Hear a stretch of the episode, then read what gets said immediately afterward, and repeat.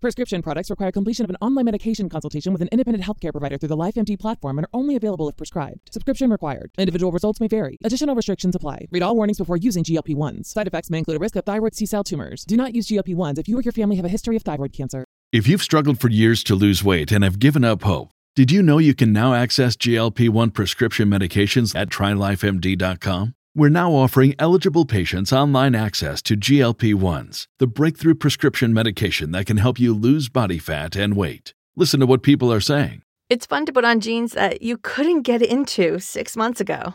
Every morning, I look forward to getting on the scale. For anybody who's struggling with their weight, it's a godsend. And here's the best part your insurance may cover 100% of the cost of your medication. So go to trylifemd.com to have your eligibility checked right now. Get started today at trylifemd.com. That's T R Y L I F E M D.com. When you need mealtime inspiration, it's worth shopping Kroger, where you'll find over 30,000 mouthwatering choices that excite your inner foodie. And no matter what tasty choice you make, you'll enjoy our everyday low prices, plus extra ways to save, like digital coupons worth over $600 each week. You can also save up to $1 off per gallon at the pump with fuel points. More savings and more inspiring flavors make shopping Kroger worth it every time. Kroger, fresh for everyone. Fuel restrictions apply.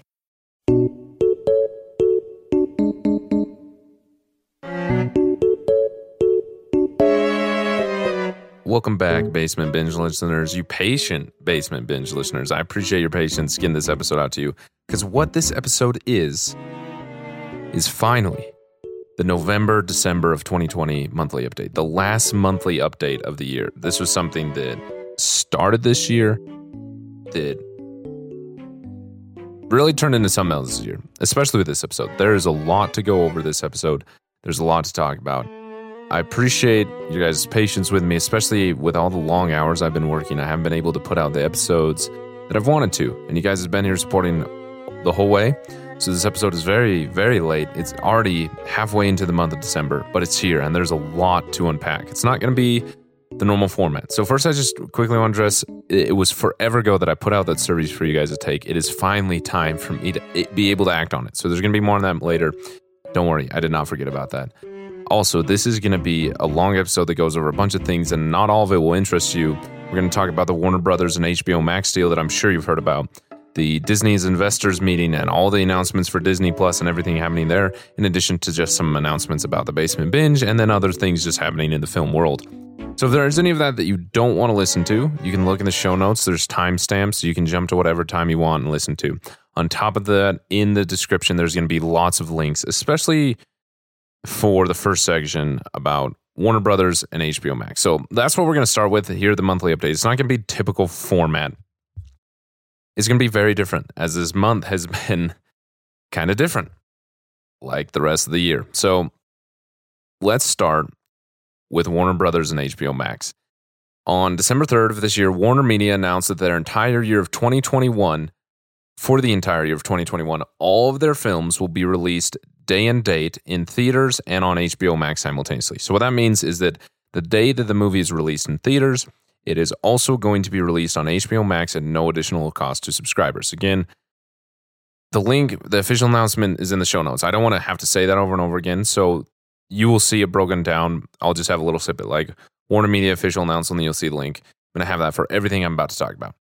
But the, the details of it, essence, is what you need to know is that for 2021, the entire year, all of their films that are going to be released will be released in theaters. The same day, they'll be available on HBO Max at no additional cost to subscribers. Available for 31 days, where then they will be taken off HBO Max and remain in theaters for the rest of their theatrical window. However, the heck that's going to work out for 2021.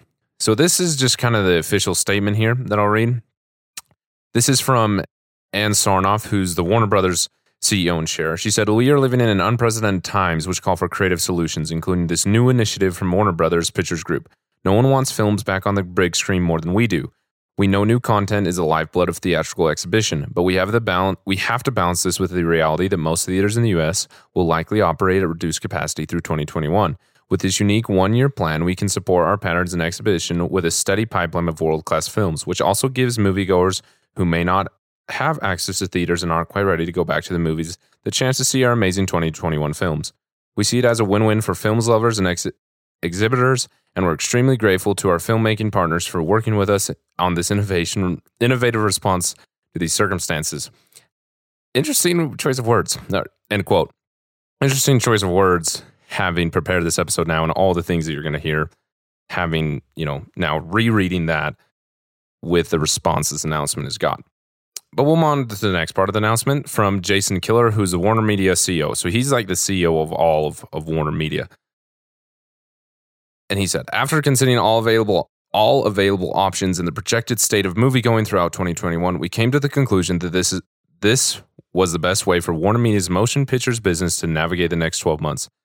More importantly, we're planning to bring consumers 17 remarkable movies throughout the year, giving them the choice and the power to decide how they want to enjoy these films. Our content is extremely valuable, unless it's sitting on a shelf not being seen by anyone. We believe this approach serves our fans, supports exhibitors and filmmakers, and enhances the HBO Max experience, creating value for all. Lastly, Toby Emmerich, which is the chairman of Warner Brothers Picture Group, he said this hybrid exhibition model enables us to best support our films, creative partners, and moving going in general throughout 2021. We have a fantastic, wide ranging slate of titles from talented and visionary filmmakers next year, and we're excited to be able to get these movies in front of audiences around the world. And as always, we'll support all of our releases with innovative and robust marketing campaigns for their theatrical de- debuts, while highlighting this unique opportunities to our films domestically via HBO Max as well. okay, there's a lot to unpack there, but I'm sure you've been reading the articles if this is something you've heard about. If not, I'm going to keep it simple for you the premise of it is that 17 films for the year of 2021 are going to be released again simultaneously on HBO Max as they are in theaters that are going to be available on HBO Max in 4K Ultra HD HDR, which is nice. These are the films that are going to be released, all 17 of them. The first is going to be Little Things, which is a Denzel Washington crime thriller. That's coming out January 29th. Judas and the Black Messiah, which is a Shaka King true story drama. That's in early 2021 sometime. Tom and Jerry live action animated family film that just bumped got bumped up to February 26th of 2021. The Many Saints of Newark, a prequel to HBO's The Sopranos, comes out March 12th. Reminiscence, which is a sci-fi romantic thriller with Hugh Jackman or Rebecca Ferguson, sounds pretty exciting. To be determined in 2021. It was changed. It used to be early 2021 sometime. I don't remember the exact date, but now it's to be determined. Godzilla vs. Kong, May 21st. The Conjuring, The Devil Made Me Do It, which is the third film in the Conjuring franchise, June 4th. In the Heights, based on the Broadway hit by Lin Manuel Miranda, June 18th. Space Jam: A New Legacy, which is the Space Jam to, which is the sequel to Space Jam with LeBron James. That's July 16th. Suicide, Suicide wow. Let me try that again. Suicide Squad, which is directed by James Gunn, is coming out August 6th. Dune, which I'm extremely excited about, which is Denis Villeneuve's latest sci-fi epic that could have been one of the biggest films of the decade. I'm going to talk about that a little bit more in a minute, but that's coming out October 1st. King Richard, which is a Will Smith true story drama, is November 19th. The Matrix 4, which is the long awaited Matrix 4, which is the long awaited sequel, is coming out December 22nd. Mortal Kombat, which is the newest adaptation adaptation of the game, which was previously to be announced and I think is actually an unfinished film. It now has a release date of April 16th. Um, Malignant, which is a James Wan horror film, is to be announced. Those Who Wish Me Dead, which is a thrill with Angelina Jolie and Nicholas Hoult, that's also to be announced. And Cry Macho, which is a Clint Eastwood thriller, is also to be announced. So 17 films. It's a pretty good lineup. I mean, these films, there's a lot that I didn't know about that having prepared this, I found out were being released. You know, HBO Max deal or not, I just had no idea about them. Um, there's a lot that I genuinely am really excited about but it's been a very big deal the announcement that they made that all this is going to be available to subscribers uh, to HBO Max the same day. That's just unheard of. And since the announcement there has been tons of backlash against Warner Media and AT&T from directors and stars, even studios and Directors Guild. They're all getting involved. They're not very happy about this deal. So I'm going to present. There's. I don't want to sound like I'm I'm taking a stance on this because I'm still kind of developing my own ideas for it. But I just want to present what's been said and what's happening around this.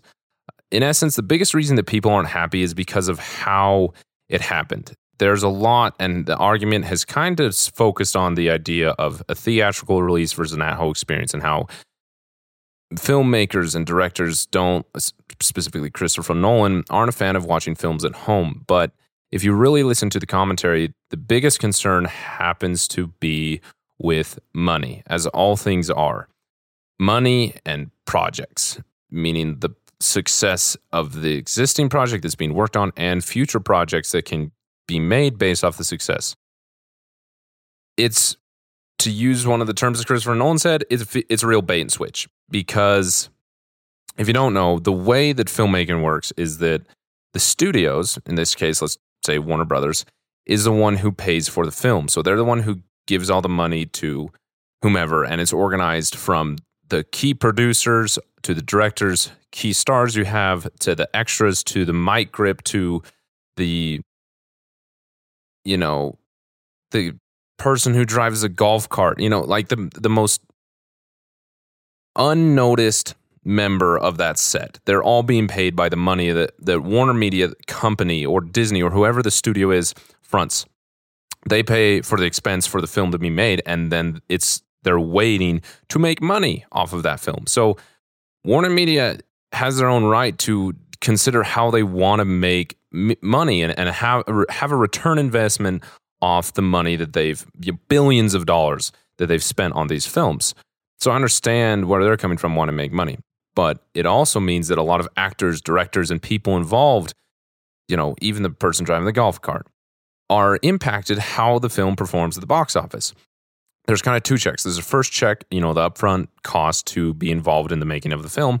The second is the bonus, if you want to call it, based off how well the film performs at the box office. Obviously, the COVID pandemic has changed that entirely.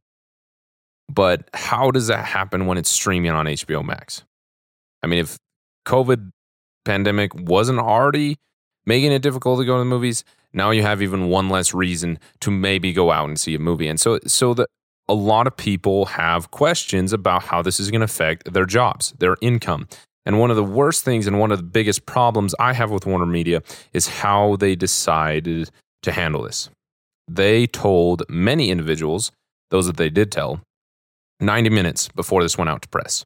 Before you and me heard about it, all the people, the key talent who made these things, who care about them, who whose financial success is, is largely determined by them, they told 90 minutes before it was happening. There was no agreement, there was no collaboration. It was what we made the decision as executives. Here's what's happening. You're finding out pretty much the same time as everyone else they just didn't handle it really well. They didn't work with people, and it, it's sad to see. A lot of people are upset naturally. One of the first to respond was, of course, AMC, which is one of the biggest theater chains. And they've not been in good shape, if you didn't know. They just made a statement that by January, they're going to run out of money. And even before that statement, months ago, they were saying how they were bankrupt and they're not doing great. Not many theater, not many, no theater is doing great through the pandemic.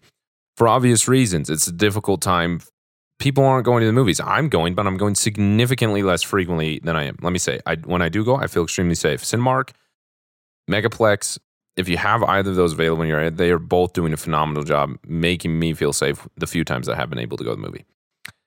That aside, AMC is not in good shape.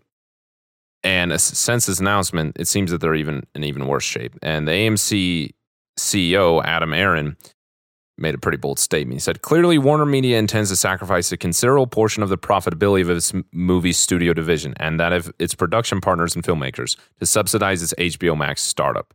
We will do all in our power to ensure that Warner does not do so at our expense. We will aggressively pursue economic terms that preserve our business. We are already commenced an immediate and urgent dialogue with the leadership of Warner on this project. For years, there's been a partnership between movie theater chains and theaters that's a mutual relationship that they both share and they both need one another. This was like a shot in the back to AMC, who's already in rough position. So the, obviously, they're obviously trying to work something out with Warner Media and, like they said, urgent dialogue. After that, one of the next things I heard was Legendary Entertainment, which, if you don't know, Legendary Entertainment is one, another one of those studios that helps pay for the films. They have worked with Warner Bros many times, specifically on Christopher Nolan films. They're the ones that kind of have that circular, squared waffle local. I don't know how else to describe it. Um, just pay attention to the logos that happen before the film. If you see a legendary logo, it's well, again with a lot of Christopher Nolan films, a lot of Warner Brother films. They've worked with them consistently. Now, Legendary themselves haven't made an official statement, but sources close to them have talked about how they were not involved in this decision and they are willing to take legal action against Warner Brothers if needed, but at first or- originally started just work out some some type of deal. Now this matters a lot, especially for Legendary. Legendary helped finance a lot of these movies, two of the really big movies Dune and Godzilla vs. Kong, to be specific. And with both of those, they f- gave up like 75% of the cost for both Dune and Godzilla vs. Kong. So they're paying more than half of the price of this film and were not involved in the decision of suddenly sending it to HBO Max, which was already a tough subject because I think it was also Godzilla versus Kong Legendary was in discussion with Netflix for Netflix to buy that film for like $250 million, which is like 110 million more than what they made it for, which is a lot, especially during the pandemic and Warner Brothers having the ability just next exed it and and that was already frustrating Legendary. And especially in these situations like Godzilla versus Kong, where it's part of a big franchise, the success of that particular film means a lot for future money making as well. I mean, there's a lot. I should have said this at the beginning. There's a lot of bigger problems besides the money of Hollywood going on right now in the year 2020. But with this specific thing, there's a lot of people that their livelihood and their income is being significantly altered by some executives wanting to kind of pander to their own things, which we'll get to in a second. But I feel so bad for Legendary, especially with uh, Dune is even a bigger idea. Dune could have been one of the biggest films, including financially, of the decade. And the decade's really just starting. Dune is a huge property. It's based off six books. It's a love series. The movie is supposed to be the first of two parts of the first book. That's a lot of films. And it was supposed to start a spin off series for HBO Max about, yeah, I won't get into that it's not just the immediate prof- profitability of this film, but all the money that can be made after based off this film's success. And they weren't told about it. They just Warner Brothers just decided they were going to make the plan without Legendary, and that I'm not even involved and I'm just bothered by that. I just don't think that that's cooperation that anybody wants, and it's sad to see that. Other comments: Christopher Nolan has been one of the biggest topics because sadly for him, he is doing some promotion right now for Tenet being released at home. It's being released digitally and um, on Blu-ray on the 15th, which is in what, tomorrow when you guys are listening, when this episode is going up. So he, in his promotion of that being released, has been caught up in being asked about Warner Brothers because he's kind of Warner Brothers golden boy. He's worked with them way back since the following in early 2000s. I think of all the films that people know him for, I think there's two that weren't produced with Warner Brothers. So, yeah, he's Warner Brothers Golden Boy. And he worked with Warner Brothers to have Tenet released in theaters during the pandemic. And there's a lot of interesting commentary that him, that him, that Christopher Nolan has had about that experience. But in interviews, people are always asking, what do you think about this decision? And this one article on Entertainment Tonight was really just a, like a gut reaction because it was like the day after the announcement. I feel so bad for him. That was clearly not the plan of the interview, but how could you not ask him when you have an opportunity to? Um, and this, I'll just give you part of it. He said, Oh, I mean disbelief, especially in the way in which they did it. There's such controversy around it because they didn't tell anyone. In 2021, they've got some of the top filmmakers in the world. They've got some of the biggest stars in the world who worked for years in some cases on these projects very close to their hearts that meant to be big screen experiences. They're meant to be out there for the widest possible audience, and now they're being used as a loss leader for the streaming service, for the fledging streaming service, without any consultation. So there's a lot of controversy. It's very, very, very, very messy. A real bait and switch yeah, it's sort of not how you treat filmmakers and stars and people who these guys have given a lot for these projects. They deserve to be consulted and spoken to about who was going, about what was going to happen to their work. And then later he said, people love going to the movies and they're going to get to go again. And it's important to realize that that's kind of his gut reaction. Of course, there's some commentary about at home versus theater experience because that's just Christopher Nolan being on brand. But he's really commenting about the bigger problem that these stars, these filmmakers were not involved. And that, and that the decision isn't just, hey, we're going to release these at home. We're going to forego the theater experience. We're going to release them on demand for $30 or something like that. No, we are going to use these to grow HBO Max. It's like he said, they're being used as a loss leader for a brand new streaming service that hasn't done well since launch. We're going to get to that in a minute, but it's it's bothersome when these people are not involved about their work that they're putting in and then it's being used for kind of some self pandering and for something that I'm searching for the right word. It just doesn't seem fair. It doesn't seem right. And in a different statement, um, one of the best reads on the Hollywood Reporter, he says some of our industry's biggest filmmakers and most important movie stars went to bed the night before thinking they were working for the greatest movie studio and woke up to find out they were working for the worst streaming service.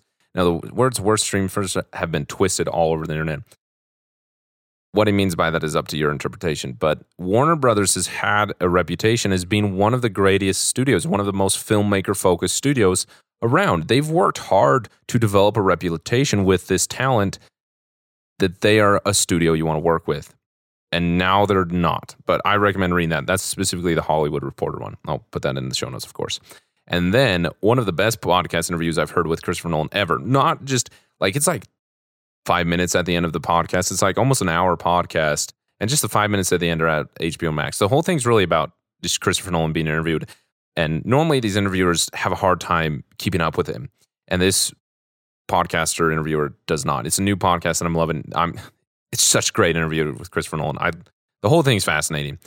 But at the end, he's kind of asked about the whole thing, and you can see that his response is a little more controlled. He's had a more chance to kind of tone down his shock, which is natural. I mean, he just he was finding out about this finding out about this the same time we were. He was just as shocked as Ozov, and he's way more involved. He's way more indoctrinated in it than we are, than I am by any means.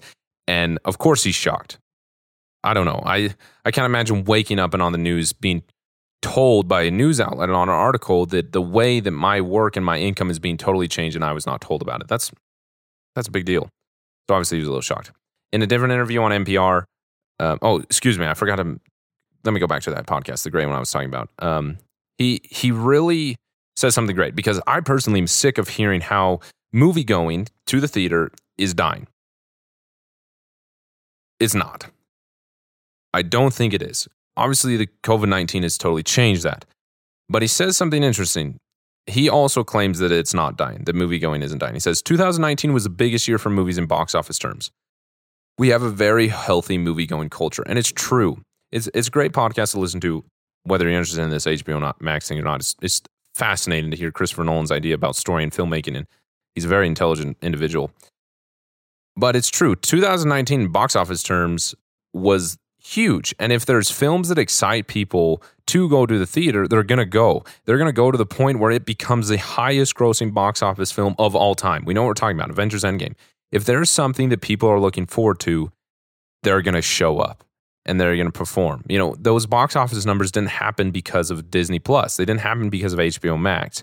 So yes, we do have a very healthy movie going culture, and I want to add to that being locked in for so long when it is safe and when it is normal to go back to the movie theaters, people are going to want to go because they haven't been able to. And if the films are right, which they are, you know, even just these Warner Brother films, the films I want to go to the theater so badly for these films. The opportunity is right, and the movie going culture is healthy, and I think it's going to be even healthier. But the problem and what's getting in the way is the pandemic. And that's really the big thing here. If you're also just interested in some other things about Christopher Nolan, he appeared on NPR um, and he really took a t- step back from his shock and talks in a very great way. I'll link that as the NPR thing. And also just a Washington Post, you know, kind of an opinion about why Christopher Nolan is right and the relationship that HBO Max has that. Both very good reads. But moving on to other directors because it can kind of long here, and we have we're only on the first thing here. Patty Jenkins, who's the director of Wonder Woman and Wonder Woman 1984. She sadly is kind of the one who started this, and I feel so bad for her. She wanted, in the interviews that I've been reading and watching, she worked with Warner Brothers closely. This was a collaboration. This wasn't something. Let me back up. Before the announcement to release all the 2021 films, there was an announcement that Wonder Woman was going to be released on Christmas Day in theaters and on HBO Max at no additional cost.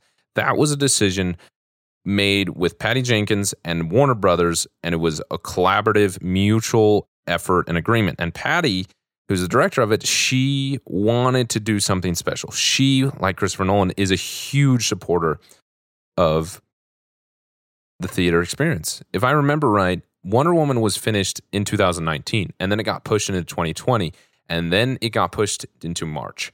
And then the pandemic hit, and shutdowns happened, and it got pushed into July, and then August, and then all the way into December. Clearly, she was hoping to have a traditional theatrical release because she cares about it.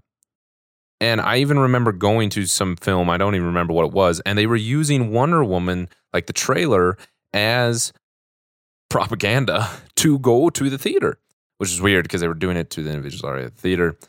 Anyway, it, it's a film that was kind of a part of the defense for the theater experience and how that's better than video on demand or whatever. Well, she wanted to do something special for the holiday season. It's been a tough year for all of us. She wanted to be able to share. There's a great interview where she calls it a gift. It's on Gizmodo. That is, of course, linked. Where she just really talks about she wanted to do something special. It was a unique moment for her in a tough year at the holiday season to share something she cares about. And it's just sad to me that Warner Brother took something that she started with incredibly good intentions and kind of twisted it for their own benefit. It's just sad. I feel so bad for her. But since that announcement, she's kind of gone back into being a strong defender for the theater experience and working with a studio who cares about that. And she's never straight up disrespected. I don't want to say this. She's never straight up mentioned Warner Brothers or anything like that. She's very careful with her words. And I think part of that is a financial agreement because I know she's receiving a bonus because of the HBO Max deal and all that. But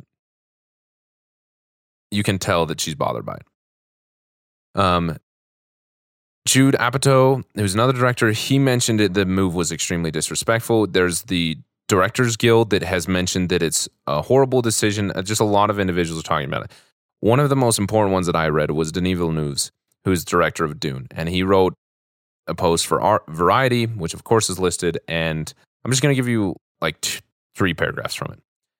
You should read the whole thing. But this is what he said. He said, Streaming services are a positive, positive and powerful addition to the movie and TV ecosystem, but I want the audience to understand that streaming alone can't sustain the film industry as we know it before COVID.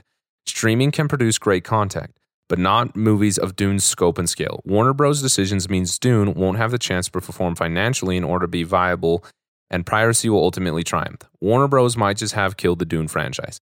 Public safety comes first. Nobody argues with that.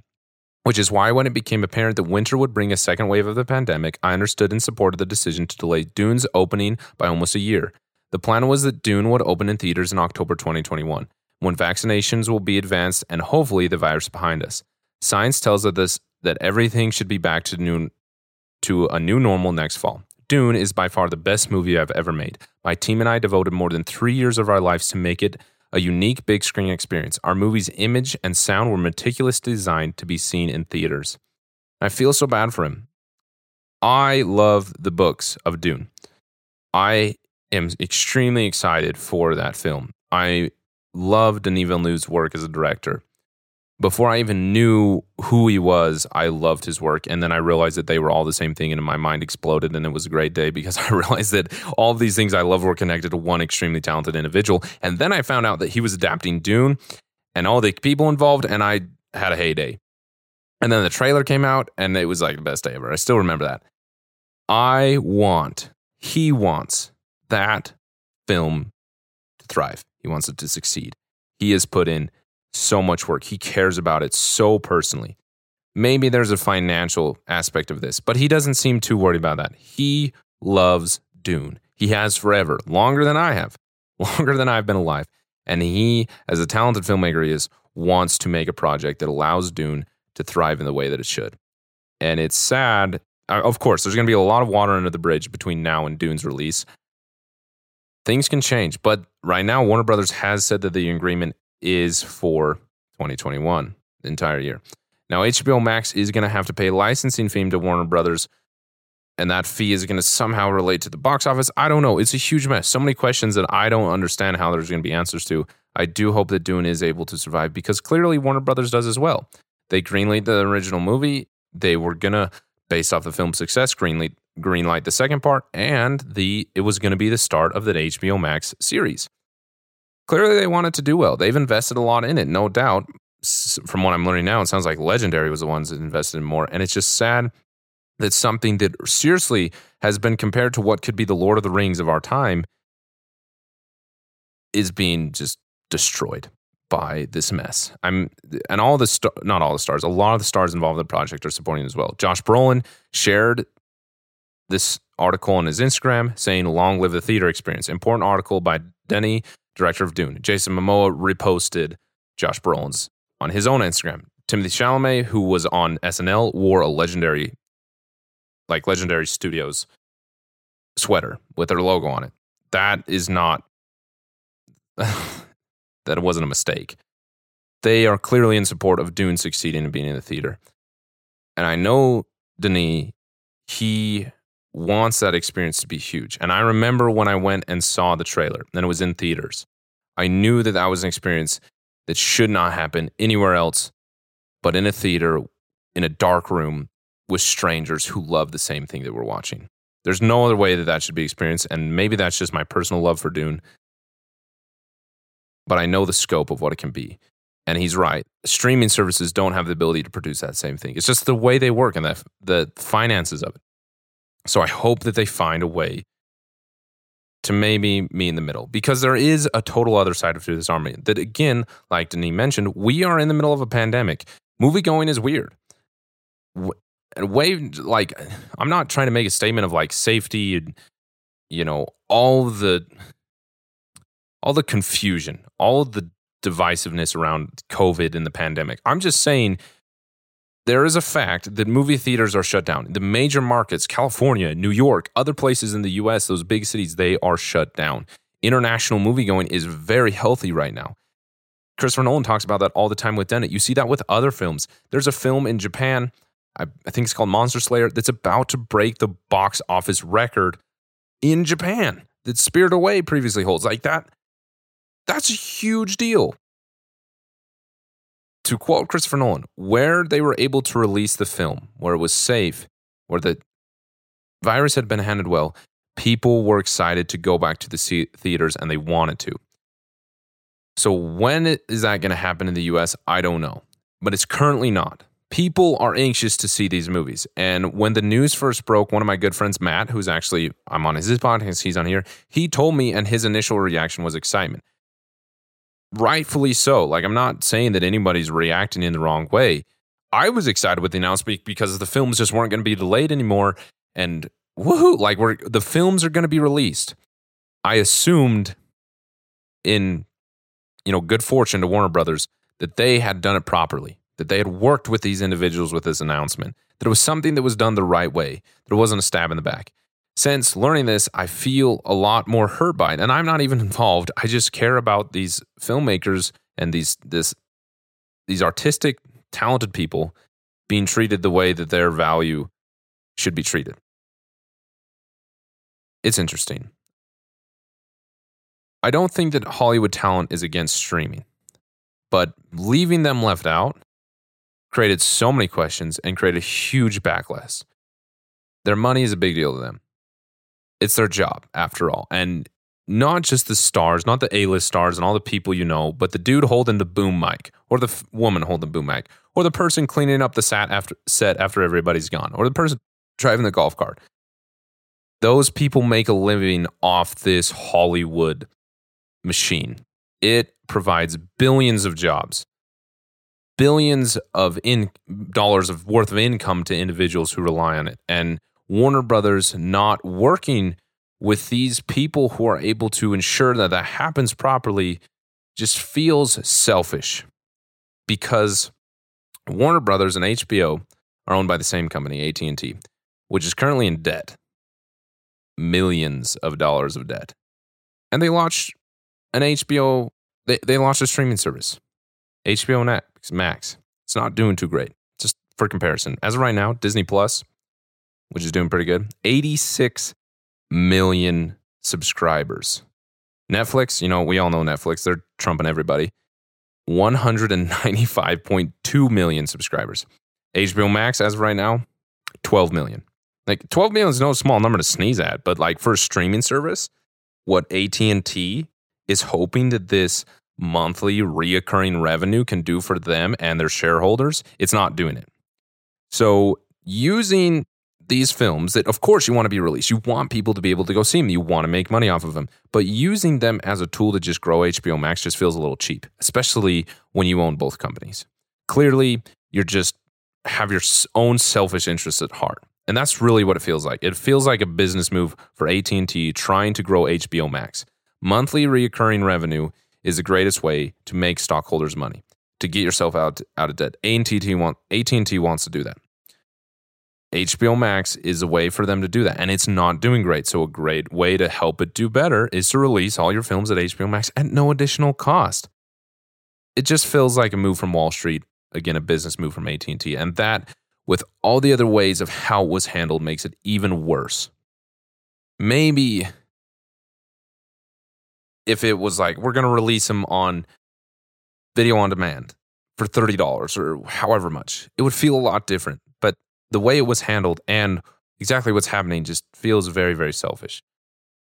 But the fact that Warner is including theaters and not totally abandoning them does say something about Warner Brothers. They do care about theaters. In some way, it's great to theaters because they rely on these films being released. They rely on new content being released. And it's finally going to be able to be released from a huge studio 17 films that span the entire year that's a lot of opportunities for people to go back to the movies. What hurts is that the first month when people usually go, they can just stay in their homes. It's a big mess. So I don't know.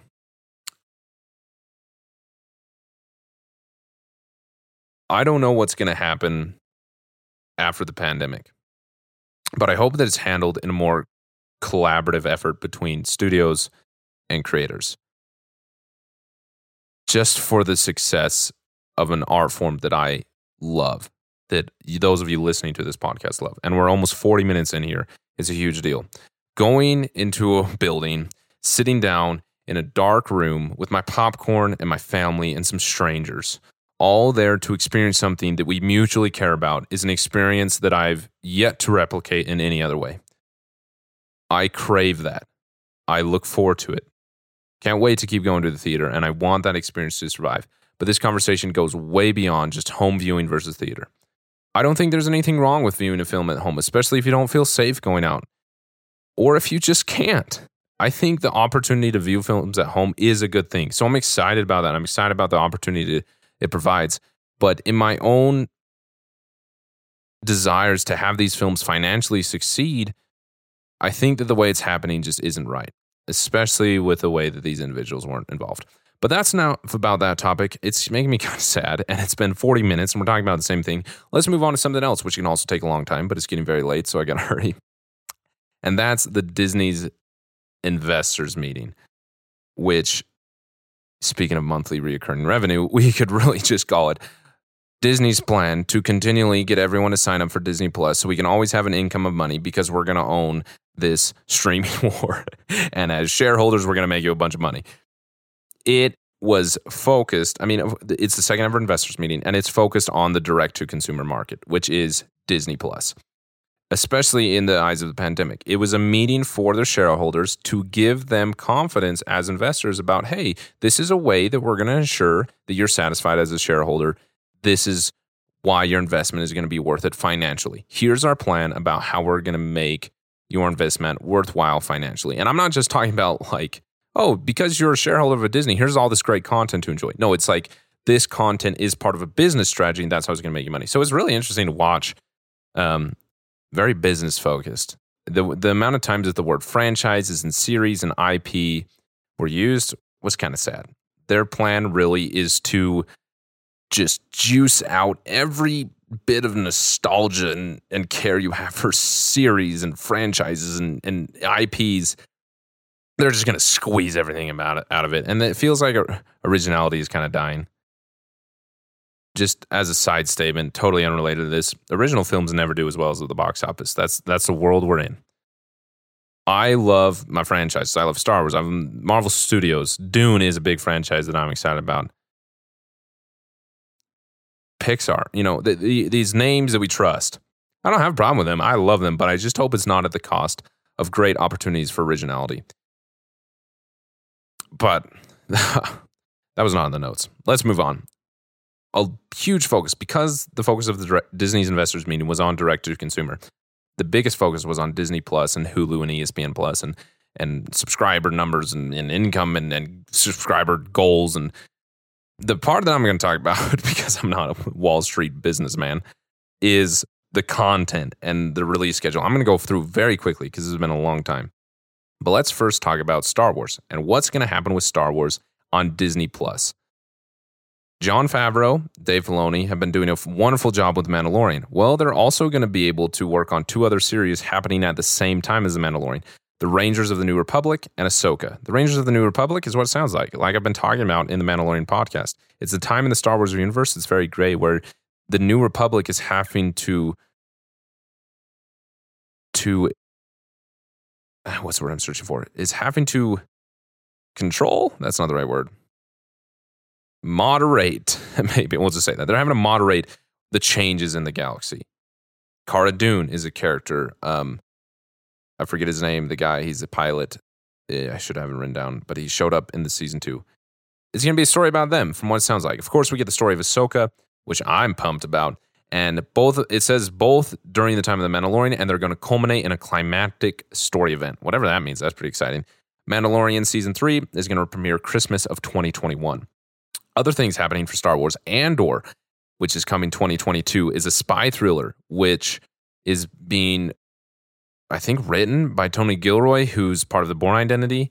It has an amazing cast. The production began in London about two weeks ago, and they are really putting, for all these series, let me say, they're putting cinema worthy work into these series. And it's pretty amazing. And there's something that pretty sweet that Diego Luna said while appearing as a guest on Jimmy Kimmel Live, who plays Cassian Andor from Rogue One. Um, he confirmed production. Let me see here. He, this is what he said. It's basically everything you have to. Well, whoa, let me try this again. It's basically everything you have to know to understand Rogue One, the story of the character before. I can spoil the ending, I guess. It's nice to go into a story you already know the ending. Now you can take the nuance and the layers. I think it's fun to do something that isn't just about getting to the end, it's about delaying that. You know, we know what happens in Rogue One, so it's exciting to get this spy thriller series beforehand. I'm pretty excited about it other things. We get an Obi Wan Kenobi, not, more announcements about. We already know this happening. It's a special event series. It's going to happen 10 years after the events of Revenge of the Sith. Ewan McGregor, of course, is coming back as Obi Wan, and Hayden Christensen is going to be Vader, which is super exciting. Deborah Cho, or Chow, I think that's her same name, who helped with The Mandalorian season one. She's the series head, and production begins March. Uh, another great series, The Bad Batch, and animated series. That trailer was awesome. Um, but it's going to happen during the rapidly changing galaxy as it rises into the new empire. You know, continuing off the success of the Clone Wars animated series.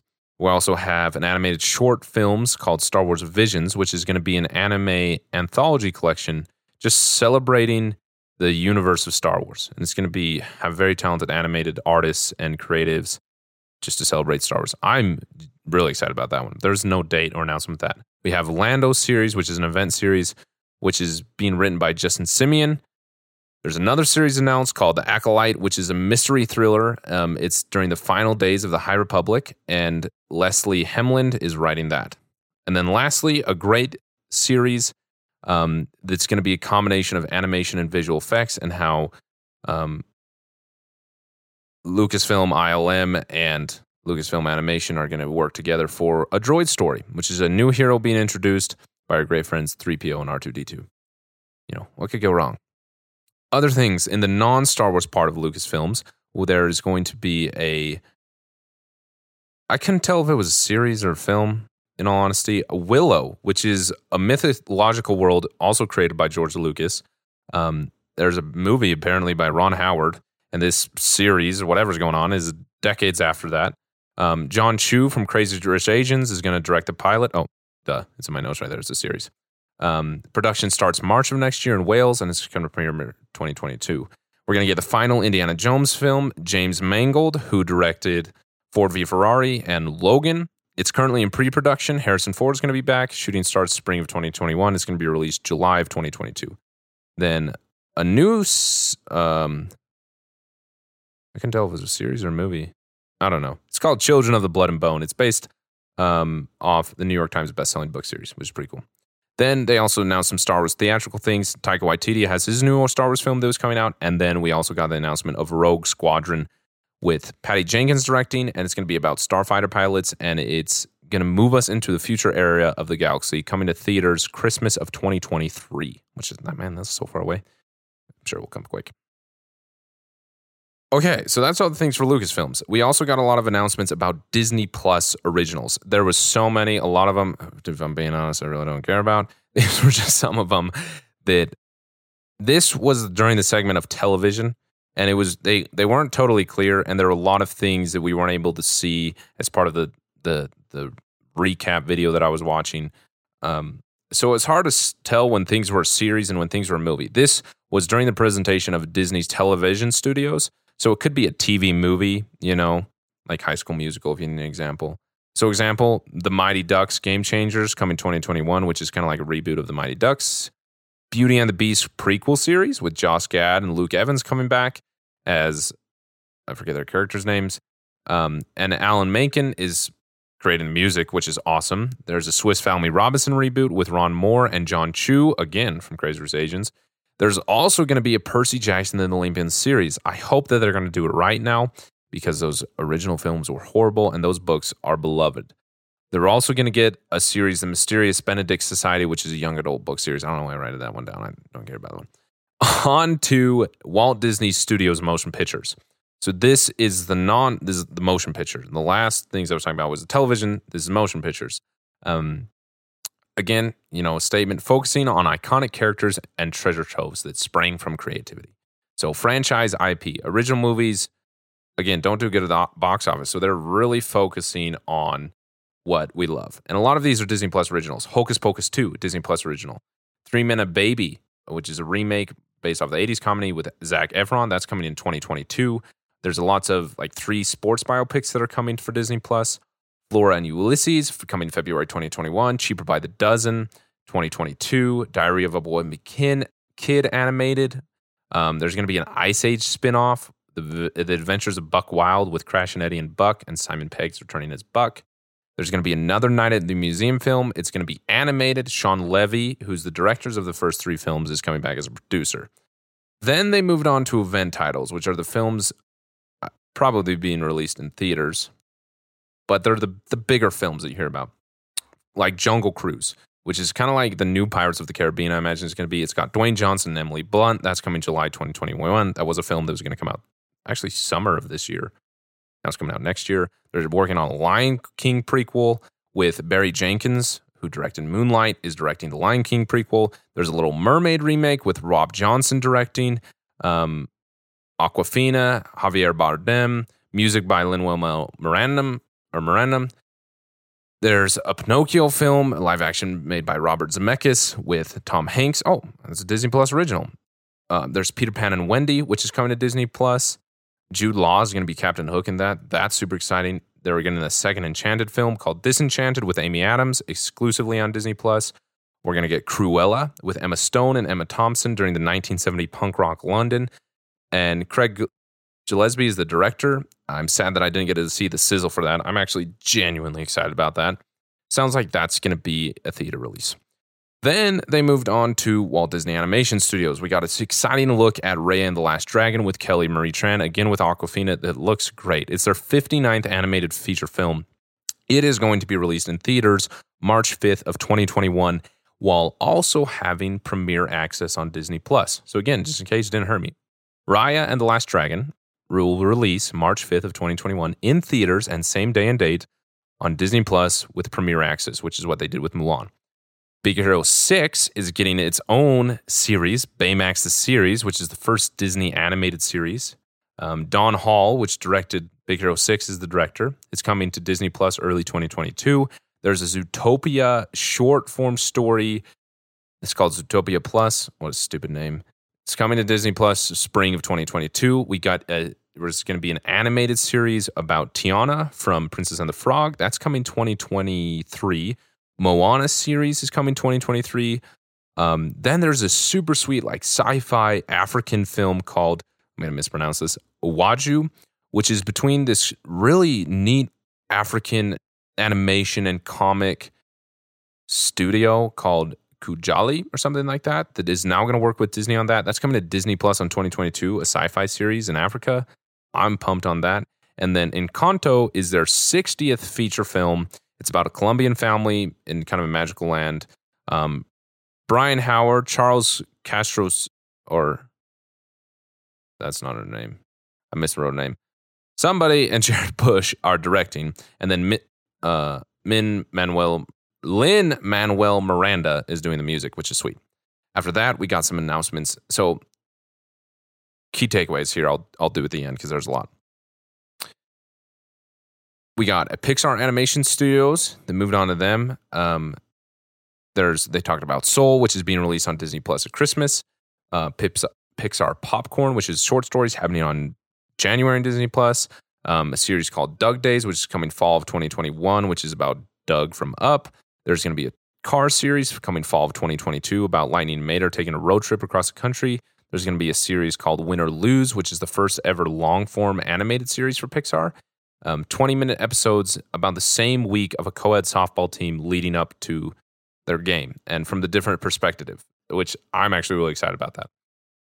Fall 2023 on Disney Plus. Then they moved into Pixar feature films. Um, there's a feature film Luca that's coming out in theaters June 2021, based in Italy. Turning Red from the director of the Pixar short Bao, which is coming spring of 2022. There's a Lightyear, which is like a Toy Story prequel, which is I don't know. I guess they're just like throwing out the Buzz Lightyear Star Command series, which was my jam as a kid. Man, I wish I could find that on something besides VHS. I ran that VHS till it died.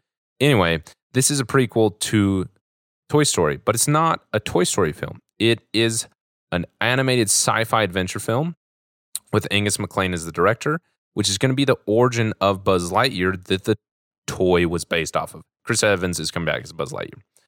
Then we moved on to Marvel Studios. And as soon as the music started to play, it brought back an excitement that I haven't felt for a long time.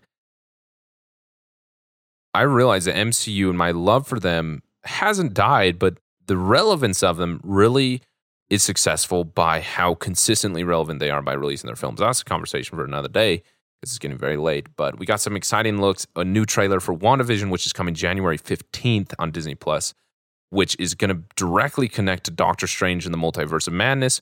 With Sam Raimi directing that, it's currently filming theaters. It's coming to theaters March 25th of 2022. It's going to connect directly to WandaVision and directly to the directly connect to the new Spider-Man film coming December of 2021. Falcon and the Winter Soldier is coming March 21st on Disney Plus. Um, and Kevin Feige described it as a Marvel Studios movie played out over six episodes, and that trailer was sweet. Um, confirmation that Black Widow is coming to the big screen in theaters May 7th, 2021. Loki, we got a first trailer for that, which looks amazing. Tom Hiddleston Tom Hiddleston is the best. It's going to be a crime thriller. Owen Wilson is in it. That's coming May 2021. Wow, that's actually super soon on Disney Plus. The What If, which is the first MCU animated film, it's just reimagined events. What If, Yondu is back. The Watcher is sweet. I didn't, there was an announcement when that's happening. Shang-Chi and the Legend of the Ten Rings just finished productions in Australia. That's coming July of 2021.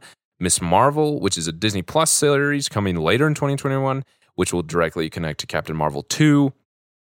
Eternals is coming November 21st. The Hawkeye Disney Plus series is coming coming late of 2021, and we got a confirmation besides the leaked set photos that Hailee Steinfeld is in fact Kate Bishop. Oh, that was an exciting announcement. We got a little talk about She Hulk, which is going to be the story of a woman trying to navigate the world as a working professional. Um, Tim Roth as Abomination is coming back, and Mark Ruffalo as Hulk is going to be in the series. Moon Knight, which is going to be an advanced action adventure Indiana Jones ish series. Um, Mohamed Diab is the director. It's Disney Plus series coming. Secret Invasion is a Disney Plus series coming with Ben Mendelsohn and Samuel L. Jackson. That's super exciting. I love the Secret Invasion comics. That's going to be sweet. There's an Ironheart series with Riri Williams.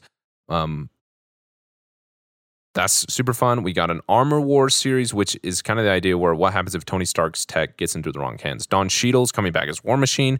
There's going to be a Guardians of the Galaxy holiday special, which James Gunn is writing and directing. It's going to be shot during Volume 3. It's going to be released the holiday before Volume 3 is released.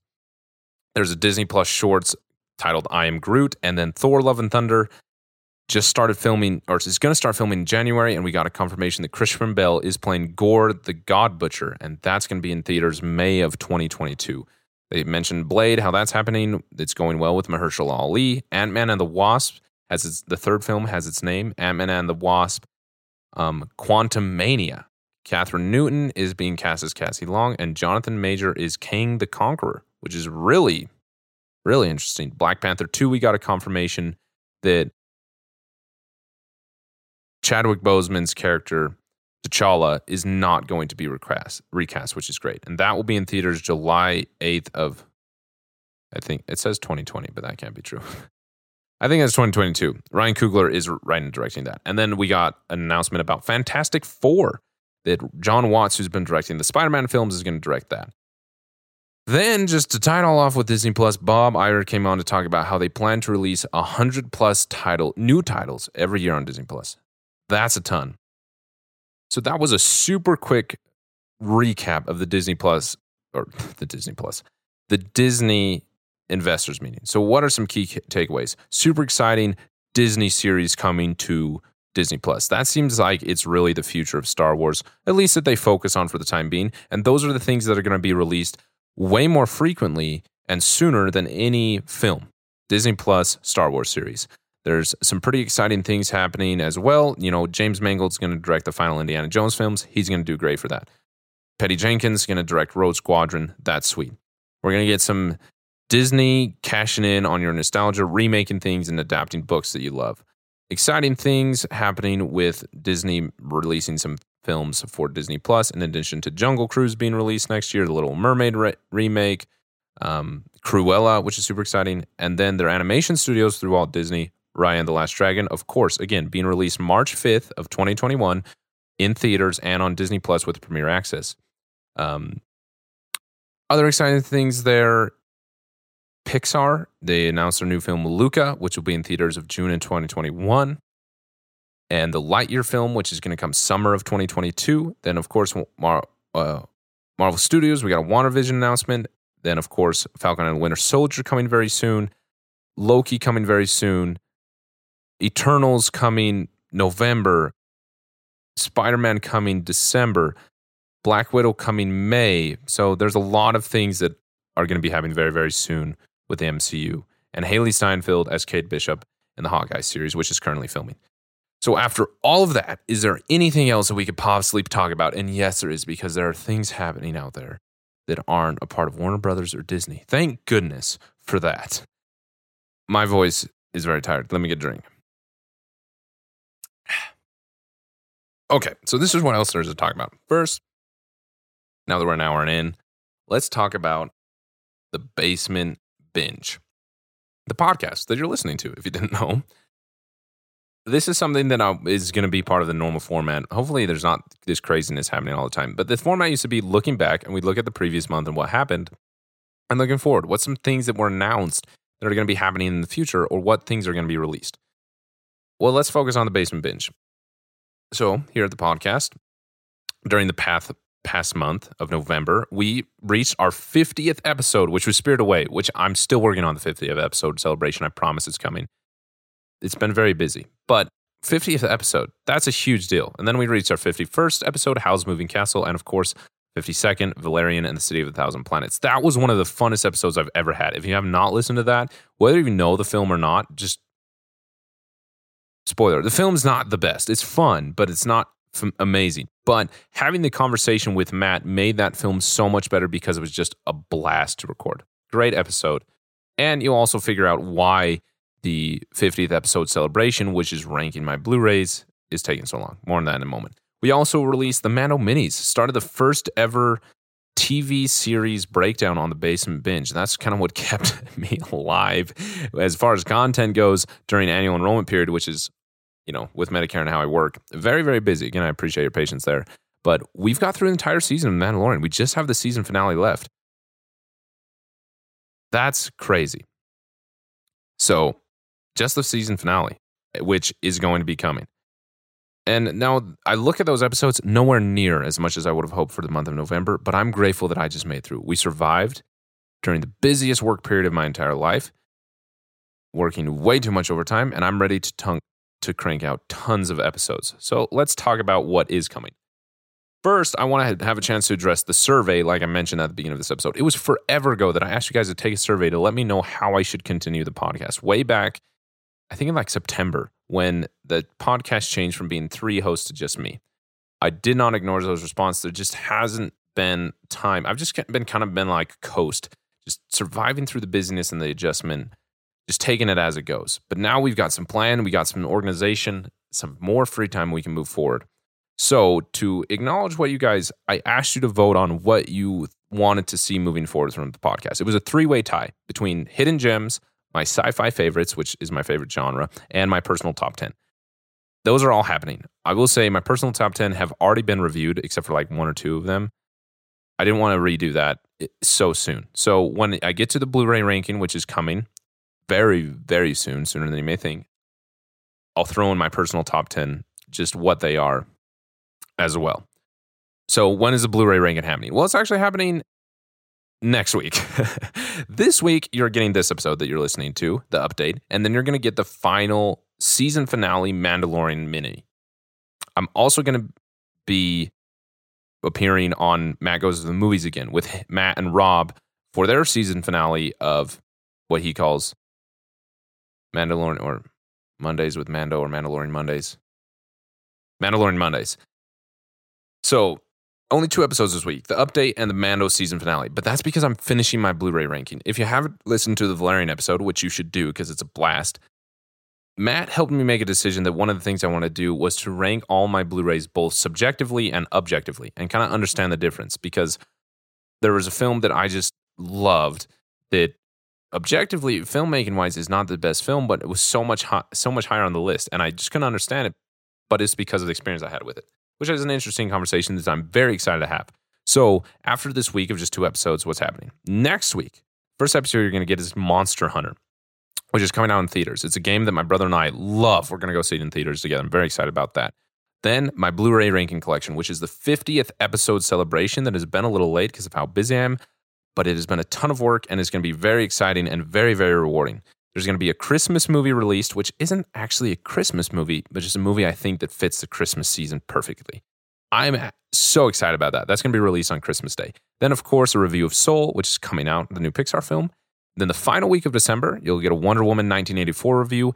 And then the first ever hidden gem basement binge review. I don't know if I want to, I won't reveal it yet.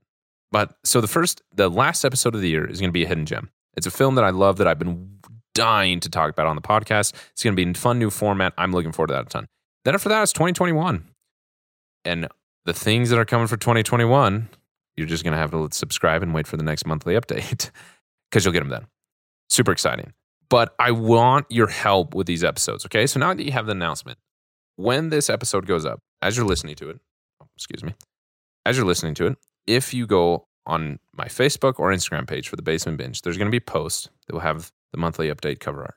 And it's also going to have a poster for all the things that I'm going to be reviewing. I want your help with binge points. I want you guys to be involved. So, what you can do, if you have any of the films you have a binge point, you can comment on both Facebook and Instagram or send me an email at harrison at thebasementbinge.com. That's H A R R I S O N at thebasementbinge.com let me know what it's for. Comment. Let me know which one is for. And then, of course, over the next month, as I get to those films, I'll be able to include your binge points. I'd love, love, love, love to be able to do that. So, before we move on and kind of finish up this episode, I have one last exciting announcement that I have been dying to get out about here at the Basement Binge. Way back, forever ago, I think it was last year. No, it was this year. It was. Doesn't matter. We reached a thousand downloads. It was a huge milestone. It was like the first milestone that we were working towards here at the Basement Binge. And I wanted to give back to you guys. We did it was me, Kelton, and Kate. All three of us did. And because there was three of us, it was financially possible for us to give away three Blu-rays, which was so much fun. That was a great response. And I loved being able to do that. But of course, now that there's just one of me, especially this year, financially, it doesn't really make sense for me to constantly give things away. But I love being able to give back to you guys as my listeners. I want you guys, in addition, hopefully you're being rewarded by the content, but I want to be able to give back if you're willing to help me. So this was going to happen. I found out a way that I can make it possible that is not as much as I'd like to do, but is a reasonable and healthy amount as for right now in my current situation. And that's called a screen pass from Movies Anywhere. So if you don't know, Movies Anywhere is a great service that helps you if you own movies digitally. Vudu, Fandango now, Amazon Prime, Apple TV. I think they even have uh, Xfinity on there now. If you own those films, and it's an eligible Movies Anywhere film, it will sync across all those platforms. And so, you know, if you log it in Vudu, it will sync through your Movies Anywhere and appear on your Amazon Prime. And you can log into Movies Anywhere and watch them on there. It's great. Well, they have a feature. It's called Screen Pass. If it's an eligible movie that you own, you can that you have three of them a month that you can share, and that person can watch the film at no cost. So every month, I have the option to give away three films that you can watch digitally three giveaways every month. So from not now, but the very next monthly update, which is coming very soon, there are three movies anywhere screen passes that I'm going to give away, and this is how you can earn it. The first one is a point system. If you leave a review specifically on Podchaser, you get one point. So between the upload of this monthly update and before the upload of the next one, you can leave as many reviews as you want. You can review every single episode, not just the episodes that are released in that time period, any episode. You can review the podcast. That's what's great about Podchasers. You can review the podcast as a whole and individual episodes. So any review on any episode that is left between the day this episode is recorded and the day I record the next monthly update, every review is worth one point. If you share it on social media and you tag me so I can see it, of course, social media linked in the description, that is worth two points. Two points for share on social media where you tag me and I can see it and one point for every review on Podchaser. Of course, between the two dates of the recording. The person with the most points, they get the first screen pass. The second screen pass is the person who submits the most binge points. Like I mentioned earlier, every month when I release a month I'm going to tell you what episodes are coming, and you'll be able to see. And you can release binge points. The person who releases shares and contributes the most binge points, they get the second screen pass. The third screen pass is someone that I'm just going to randomly pick, they get the third one. I'm very, very excited about that. So, as a super quick thing is if the episode is not long enough and you haven't listened to me read off random things, of course, listen in the show notes. These are all my Screen Pass eligible movies. I don't determine this, Movies Anywhere does. It does require that you have a Movies Anywhere account, but that's free. You just sign in and you can watch these films. So, here's all the films Fantastic Mr. Fox, Isle of Dogs, Crazy Rich Asians, Julie and Julia, Les Mis, The Man from Uncle, Oblivion, The Secret Life of Walter Mitty, Independence Day, Independence Day Resurgence, Pacific Rim, Pacific Rim Uprising, Dunkirk, Batman Begins, The Dark Knight, The Dark Knight Rises, Elf, Blade Runner 2049, Spirit, Megamind, Rise of the Planet of the Apes, Dawn of the Planet of the Apes, War for the Planet of the Apes, Murder on the Orient Express, The Karate Kid, Live Die Repeat slash Edge of Tomorrow, whatever you want to call that film, 2001: A Space Odyssey, The Little Mermaid, Mermaid 2. That's random. The Lego Movie 2, The Lego Batman Movie, Enchanted, Inception, Assassin's Creed, Aquaman, Justice League, Mad Max Fury Road, Ready Player One, and The Lego Batman Movie. Again, it does require free movies anywhere. I mentioned the Lego Batman movie twice, but free movies anywhere account. Leave reviews on Podchaser. If you will help me out by leaving reviews, submitting binge points, sharing on social media, you have a chance watch some free movies. I wish I could do more because I love giving back to you guys, especially if you're willing to help me. And if you will, you'll have a free screen pass available every month. I'm I'm way excited about that, and I hope you guys react as much as I'm hoping you will. So I hope you listen to this. That you listen to an hour. Maybe I should. Anyway, thinking out loud.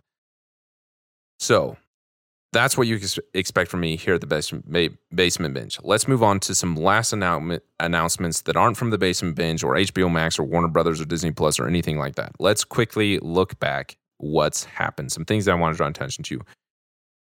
Hugh Keays-Byrne, which has sad is an actor who sadly passed away. He was a Mad Max actor. He was Toe Cutter in the original and um, Immortan Joe in Fury Road. Great actor. Sad for his loss some less morbid things, some great releases. Again, this is not everything, but just things that I had my eye on, which was very small because of how busy was. The Lego Star Wars Holiday Special on Disney Plus, which was a ton of fun. The Marvel 616 documentary on Disney Plus.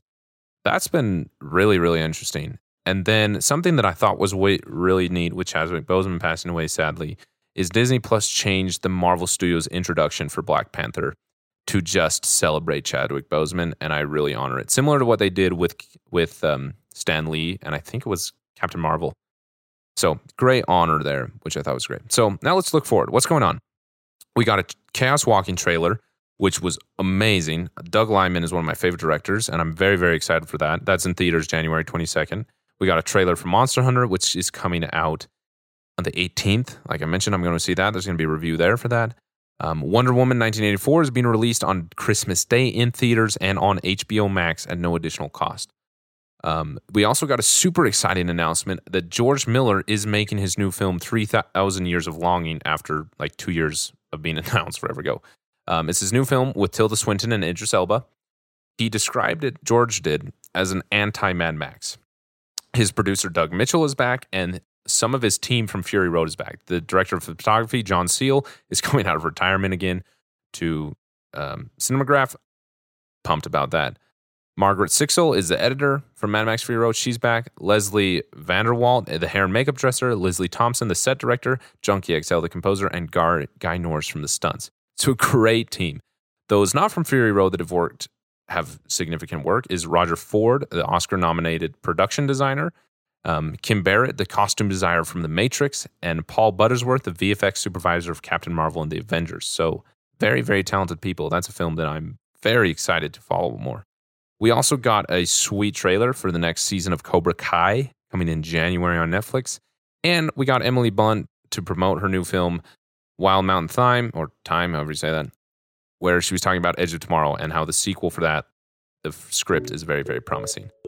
So that wraps it up here. I'm very tired. I'm sure you are too. If you listen to this whole thing, Thank you so much. Leave a review on Podchaser, even if it's one star. Leave a review. You've got one point. You can get a free screen pass, okay? Leave every episode you listen to, leave a review, okay? You'll get more points. And then share it on social media. I would appreciate it greatly. It helps out the show a ton. If you are new here and you listen to this whole thing and you are not subscribed yet, you're nuts. Click the subscribe button. Download all the episodes when they come out. There's, like you heard, a lot of exciting episodes, and that's just for the remainder of the year. Once we get in 2021, the dogs are open. The floodgates are down. And a bunch of stuff is going to get. But that is all from me here at the Basement Binge. This has been your monthly update that has been very long and very delayed. But I'm glad I waited because so many things happened. I appreciate you sticking with me. Of course, I appreciate your downloads and your support, reviews, shares on social media. Now you can get points for it and hopefully earn some back. So please continue to support and help out the show. I appreciate it. Hopefully, this was beneficial to you guys. Thank you for listening. That's all for now. Ciao, ciao.